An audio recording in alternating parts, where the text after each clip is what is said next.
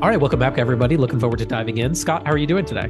All right, doing well. Yeah, this is a great one. And when we were on the last one with Jeremy, or a couple now, I mistakenly said it's how I met Adam was through Breezeway, but the reality is I really met Adam through PointCentral a long time ago. So a lot of exciting things around PointCentral, and they've been a partner for a long time. So I'm excited for this one. Right on. I think that's called a fact check or something like that in the business. So there we go. We're correcting things as we go along. We're getting better. Adam, how are things going in your neck of the woods? What's going on this week for you? They're going great. And in a similar vein to Scott, this one is one that holds a special place for me. Spent 7 years at PointCentral, known Nate for pretty much the entire time I was there. Nate and I met, I'll let Nate give his background, but Nate and I met pretty much my first day at PointCentral and hit it off right away. And have always enjoyed working with Nate and talking with Nate. I think his vision is fantastic. Looking forward to this episode, one, because I've got a special place in my heart for PointCentral, but two, because I think Nate offers a really nice perspective on the industry. So looking forward to digging into this one. Yeah. Welcome, Nate. Welcome to the show. We appreciate you hopping on with us today. Would love to get a little background about you, your background in the industry. And then also, if you could as well, please give us a song that describes you as well. Absolutely. But we missed a sports update, Adam. I've been looking forward to these. Are these no longer a thing? Yes. No, thank you, Nate. I appreciate it. You had to remind me. So last week, we had a lacrosse tournament. It was the last tournament of the year. So soccer is completely over, but I do think that I'm going to be able to hold the team together. There is still some drama that's happening, but I think I'm going to be able to hold the team together. Lacrosse has ended, and we are now in the offseason, which means that, and this is primarily my 12-year-old that I'm focused on with these sports updates. The senior in high school has moved on. She's sunsetted, and she's going off to college. She won't be playing sports, but my 12-year-old is fully focused on the offseason. So he's got goals set up in the back. He's got his agility training and his sprinting. So it's offseason time, but very excited to be moving into the offseason and hopefully pulling the teams back together in the fall. Thank you, Nate. Thank you, Adam, for giving me some time to think about my song choice. I was really appreciating those. It's clearly one of the first things we bonded over, like 10, 12 years ago? Yeah, I think it was back 2012. It might have, going on 10 plus years. So I appreciate the soccer updates. I like those. Yeah, so I guess song, I have been listening and I prepped this, but I'm a pensive dude and it took me a couple of hours of work to think about this one and some discussion with my wife. We had very different opinions on what song best described me. I will leave her out of this for today. But I have to say it's a song by John Butler Trio called Better Than. Totally dig John Butler Trio. If you don't know him, just all this stuff's great. But I'm a pretty driven person and always trying to push boundaries. But I'm also big on the pursuit of balance and finding that optimal balance. And this song sort of is centering for me. It reminds me to be present, be grateful for the now, and going into a long holiday weekend too. It's just a nice one on a Friday afternoon. That's a great message, Dan. Congrats on the marriage. I didn't know that you had got married, so that's exciting. Yeah, thanks. Actually, a year ago today was the courthouse ceremony. Wow. And the family came in and a couple of weeks later. So which day, I don't know. Happy anniversary. Thank you. Yeah, Thank you.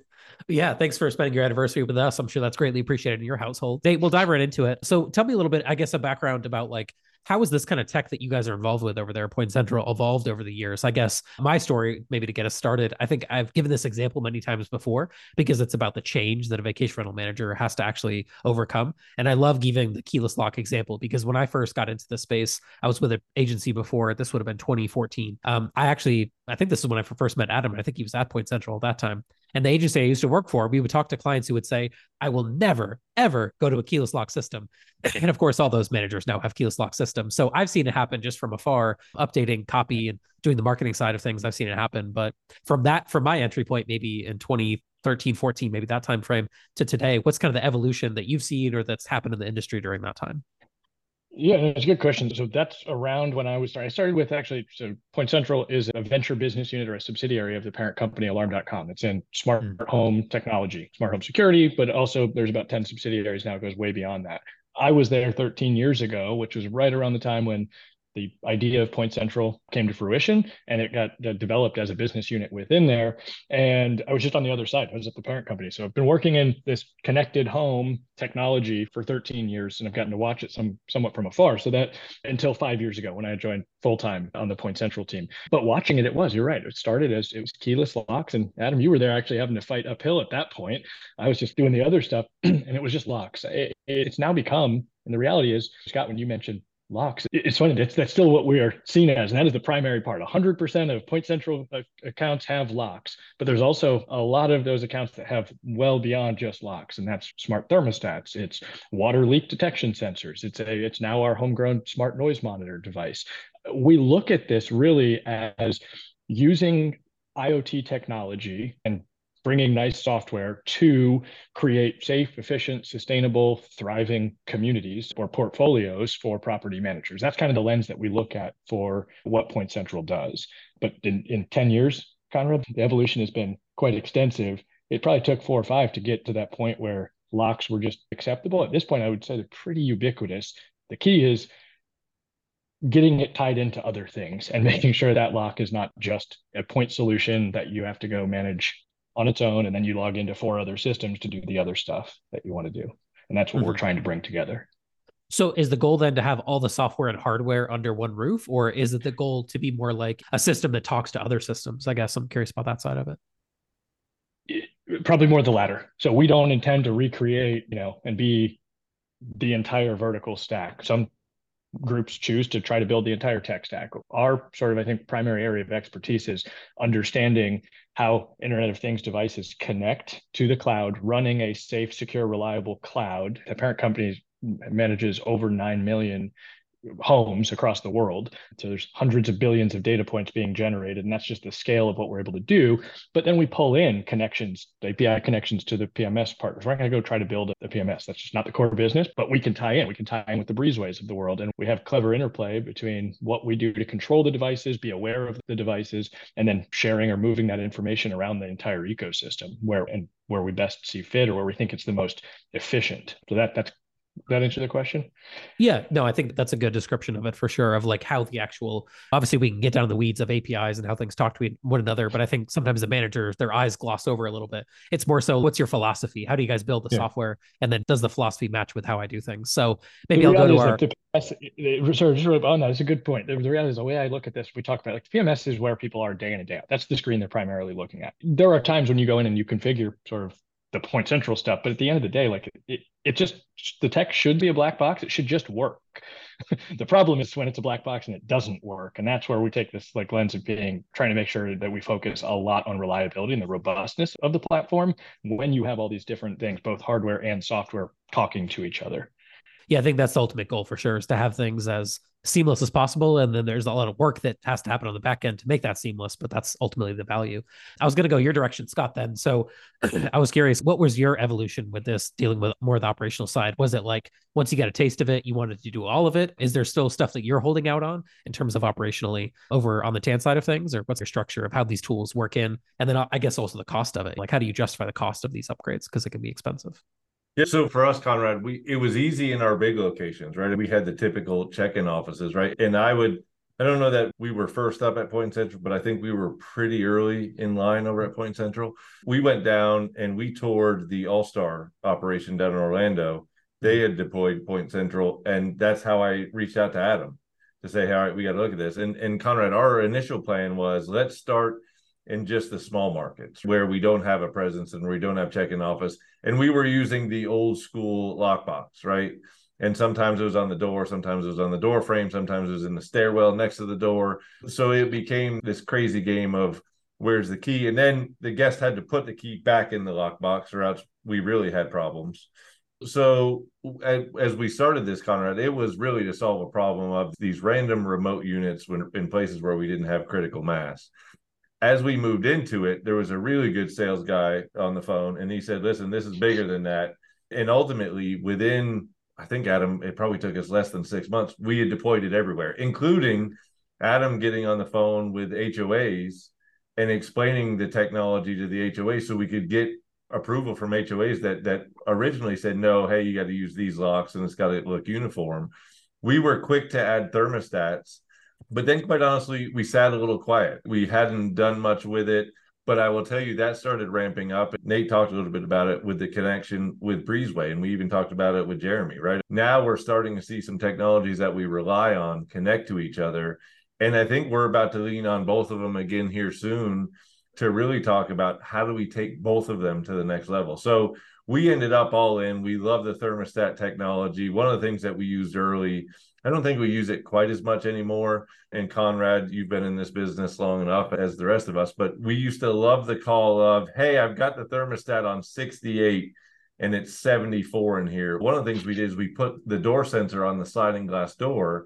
So the team would literally be able to say, perhaps if you start by closing the sliding glass door, you're going to be able to cool the place off a little bit faster. So we've used that. And the other big aspect of it is just the lockouts, right? And the team just ate up the ability to say, oh, you've just been out at dinner and you're getting back at 2 a.m. I'm sure there's nothing else going on here. The door's not working. Allow me to unlock that for you. Hit the button and they're in. So yeah, PointCentral has been a big one for us, Conrad. I think we've pushed pretty far in, but we are getting very close. Adam and I are working on some plans on how do we take it even further, and that's through our integration with PointCentral and Breezeway.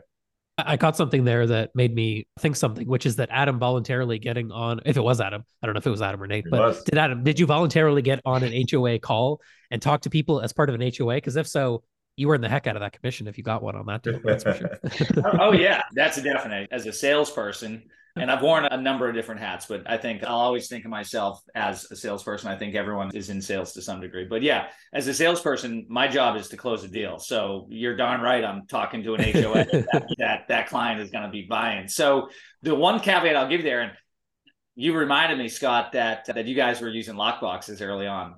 I think that hardware is exceptionally important. And what Nate's going to talk about on the software side is equally important, if not more. But the hardware is really the first step into this.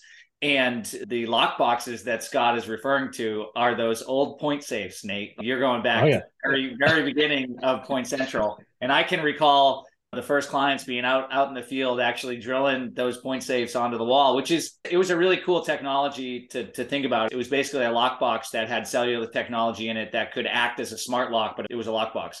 And there have been some people who have come out with similar products since then.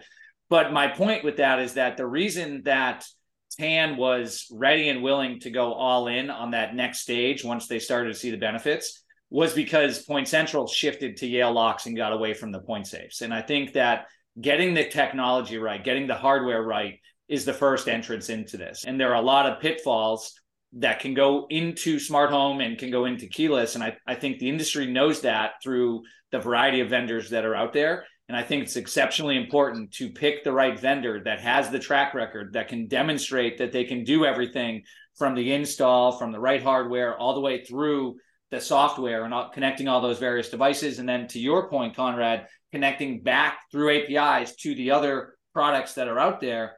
As Scott was mentioning, I think the next evolution in all of this, because we're getting to a place where some of this is standard. As Nate mentioned, locks have become relatively standard. It's going to be odd. And I am curious, Nate, if you're seeing a sort of technology divide between people that are willing to adopt and people that are not willing, but it's going to be odd at some point, if not already, to go to a house and have a key and not have a keyless access. That's just going to be a strange situation. I think there's still room to grow into the other products with thermostats and with water leak, but there's a huge benefit to all of that. But the only way all of that works is if, one, the hardware works, and then two, all of that software in the back end works and connects the right way. And PointCentral has done an exceptional job of bringing all those connections together. You mentioned cellular a second ago, Adam, and I think that's my understanding from a low level. Maybe, Nate, you can educate me a little bit on this, because my personal experience is that I have not one of these pieces of technology, but just in my own personal home, I have one of these kind of standard off-the-shelf home security systems, which was great until the power went out and the Wi-Fi is not working, and then I can't get in my own house with my phone. Yeah, how does the cellular piece tie into it? I imagine that increases the complexity slightly, but also I imagine saves the day in many cases when Wi-Fi doesn't work as it should. Yeah. Yeah. So going back to the real history of all of this is the parent company alarm.com started 20 years ago before cell phones were a big thing. But the whole idea, the premise of this was you had security systems that were hardwired to your telephone line. That's how they called the police. And it was so easy to just go cut the telephone line outside the home, and then you walk right in. And so the idea was they started on pager networks. It was like our company started by just communicating and taking advantage of understanding how do you connect information not through landline telephones. And at the time, it was pager networks. And so cellular started that way and then evolved. And that's become, it is complicated. Not everybody can do it, but we've done it for 20 years. But that was a core competency that our technologists had. And when you get into your scenario, it's like funny. Sometimes I forget, I take it for granted. It's just so obvious that if something is only connected to Wi-Fi, that router is going to go out. I think that might have happened to Adam earlier in this call, or some little blip in Wi-Fi. And then you can't connect until you reboot it. And then how do you do that if you've got no control from afar? So we have full control over this. We have battery backup on these devices, on these hubs, and we have great bi-directional pipes that we can manage, and we can see what's going on. Now, that's actually evolved too. Most of our devices at this point in the hubs are dual path. Some of them are dual path with a fixed line connection to a router, like an Ethernet cord. And part of that's because people change their Wi-Fi network name or password. And as soon as you do that, you forget all the different things that are connected to it. And now your smart home hub that connects your locks is not connecting anymore. And you got to go on site. So that's why cellular is so important to us. We see it as a dedicated private secure pipe that we manage that gets information to our cloud independent of everything else going on in your home. You got 4 people nowadays on streaming video on vacation. Like that's all on that Wi-Fi network. We're running a separate independent path to control the smart property side. Uh-huh. So what are some of the hurdles that I guess people have when it comes to installing these devices? If connectivity, seems like you guys have solved that pretty effectively from what I'm hearing here. So is it just the installation? Again, I'll go back to my previous experience and tell me how far off I am on this, because I hear all this stuff secondhand, third hand. So I don't always have the best info. But I remember the conversation that our clients would have back then was once they decided they were going to do this, it was who pays for it. All the managers wanted to, of course, push the cost to the homeowner. The homeowner said, oh, that's your guys' choice. You guys are using that to be more efficient. You pay for it. And then, of course, the battle would begin at that point, who has to pay for it. So what's kind of your perspective on hurdles and then cost? Let me jump in there real quick. I've got some thoughts on that cost, and I want to go to you, Nate. But one thing I'll say, and I'm curious if this has evolved, but the reason that TAN could move fast is they took the perspective of this is a company cost, not a homeowner cost. And that was out of line of what the expectations were back in 2012, 2013, when we started that discussion. To your point, Conrad, we had to go in and really build out marketing campaigns to the homeowners to help them understand. And then we would get homeowners one at a time trying to make this happen. And our perspective was, we really want to try to do this all at once if we can. We want to go across your full inventory, or at least a bulk portion of your inventory, because that's where the most benefit is, especially from an operations side, from a security side. It really makes sense to try to do every home if you can do it. Nate, where are you with this? Has that switched? A little bit. There's kind of this mix, right? So there's 2 parts to this. There's the installation part, which I want to get to in a second, but there's just who pays for it is the first thing, because you install after you decide who pays for it. I think we've seen a healthy balance at this point. Adam, you're absolutely right. I look at it from our business standpoint. I look at this as if my team or myself, I can't help you rationalize taking this cost as the property manager all on your own, then we're not doing a good enough job conveying the value, because the value is absolutely there from a business operational efficiency, asset protection perspective. It's nice if you can go and figure out how to pass some of that cost along to an owner or in fees or things like that. But at the same time, that to me is icing on the cake. And in more difficult economic environments, you're probably not able to go and add $5 or $10 per booking to pay for this.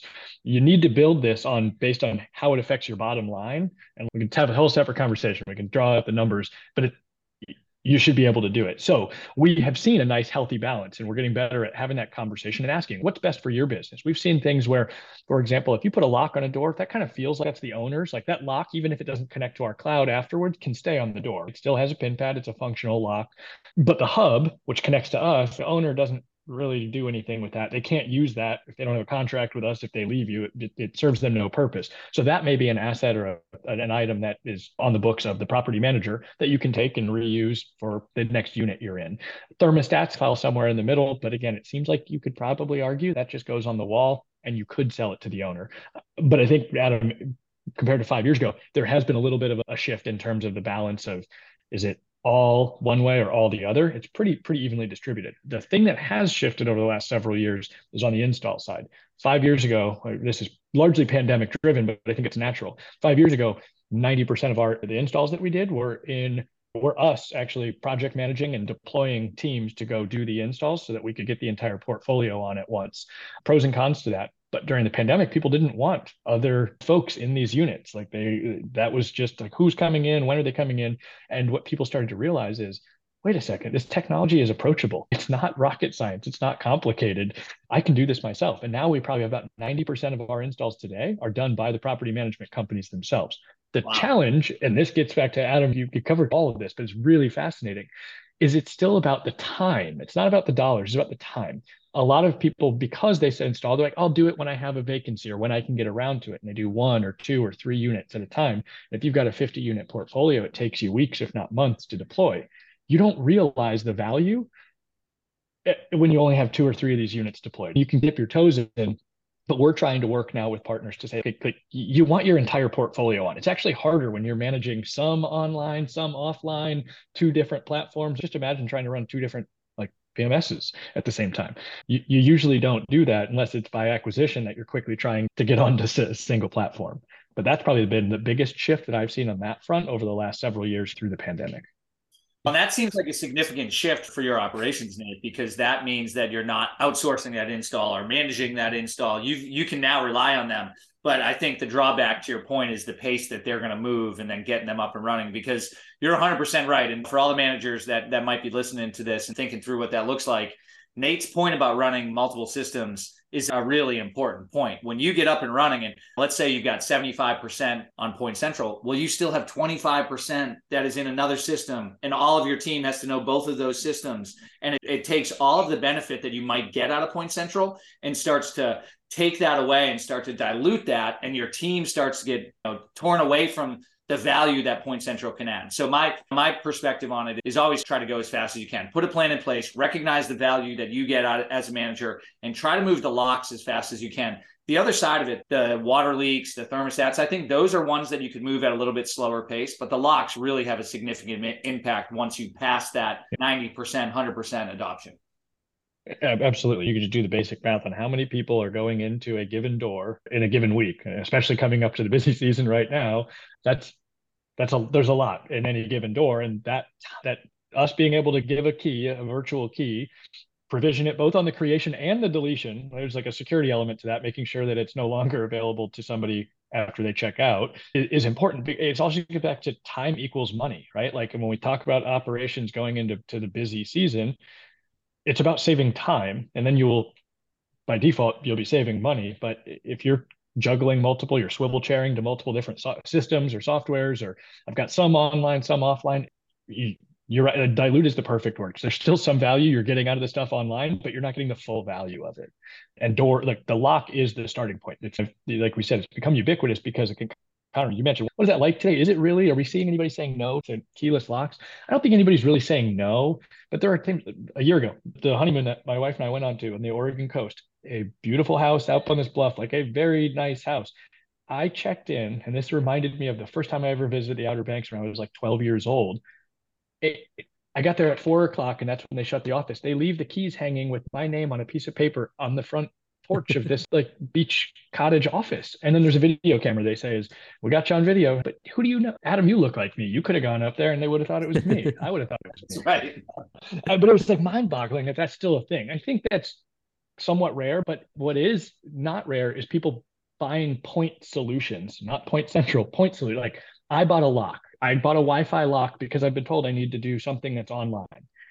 And then it becomes something that's not a good quality lock. There are so many different device manufacturers out there. There's a reason we have not decided to build our own lock. Like we can find good quality locks, but there are a lot that are not quality locks. They're not stable. They're cheap. And if you just go, you're going to get what you pay for kind of thing. So I would just caution that. Like don't just go immediately to lock because I was told I need a keyless online lock. Do your homework. Talk to us. Talk to whoever. Talk to our competitors. But talk about how that integrates into the broader thing so that when you're ready to expand it, this is something that works with other devices, because that next step is control and automation. It's not just the control, but it's how do you automate things, do this along with that. Scott, you mentioned it.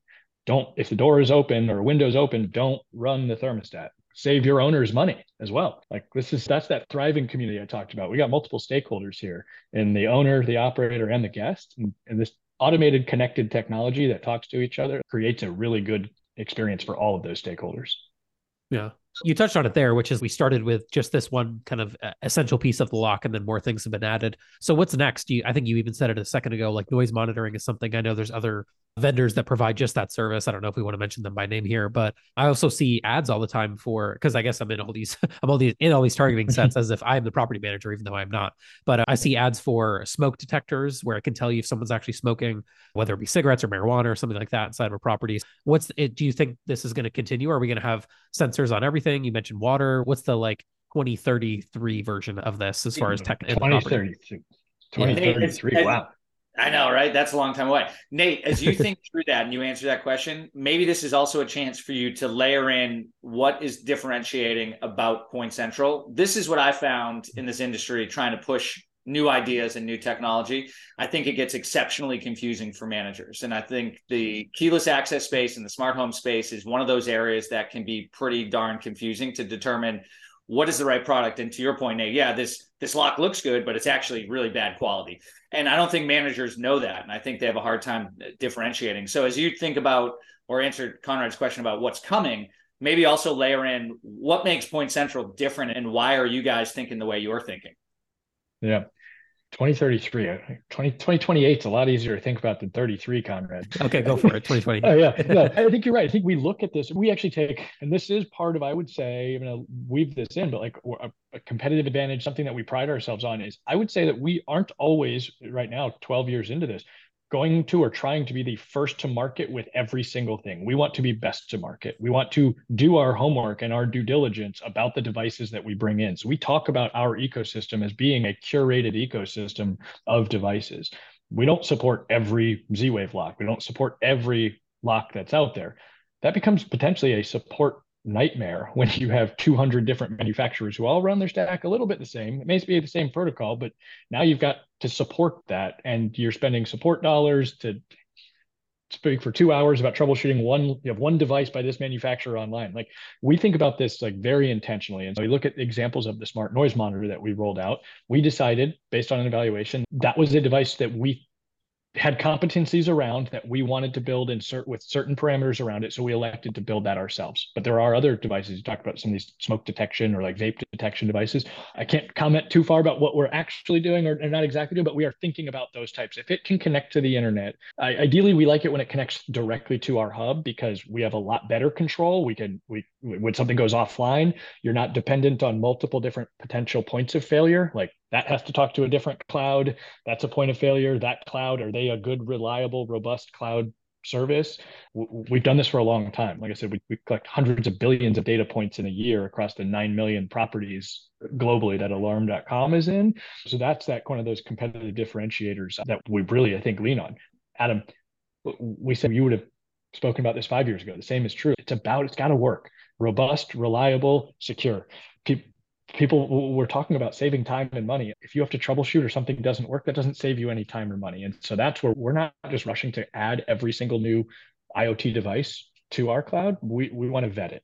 So I'm not answering your question in terms of exactly what categories are out there, but Connor, I think we think a lot about water is something that I spend a lot of time thinking about. We have leak detectors now, but we think about future versions of that, shut off valves. We are thinking more again about how do you tie into an area where you have security needs, meaning when it's vacant, how do you make sure that this thing is maybe protected through monitored security?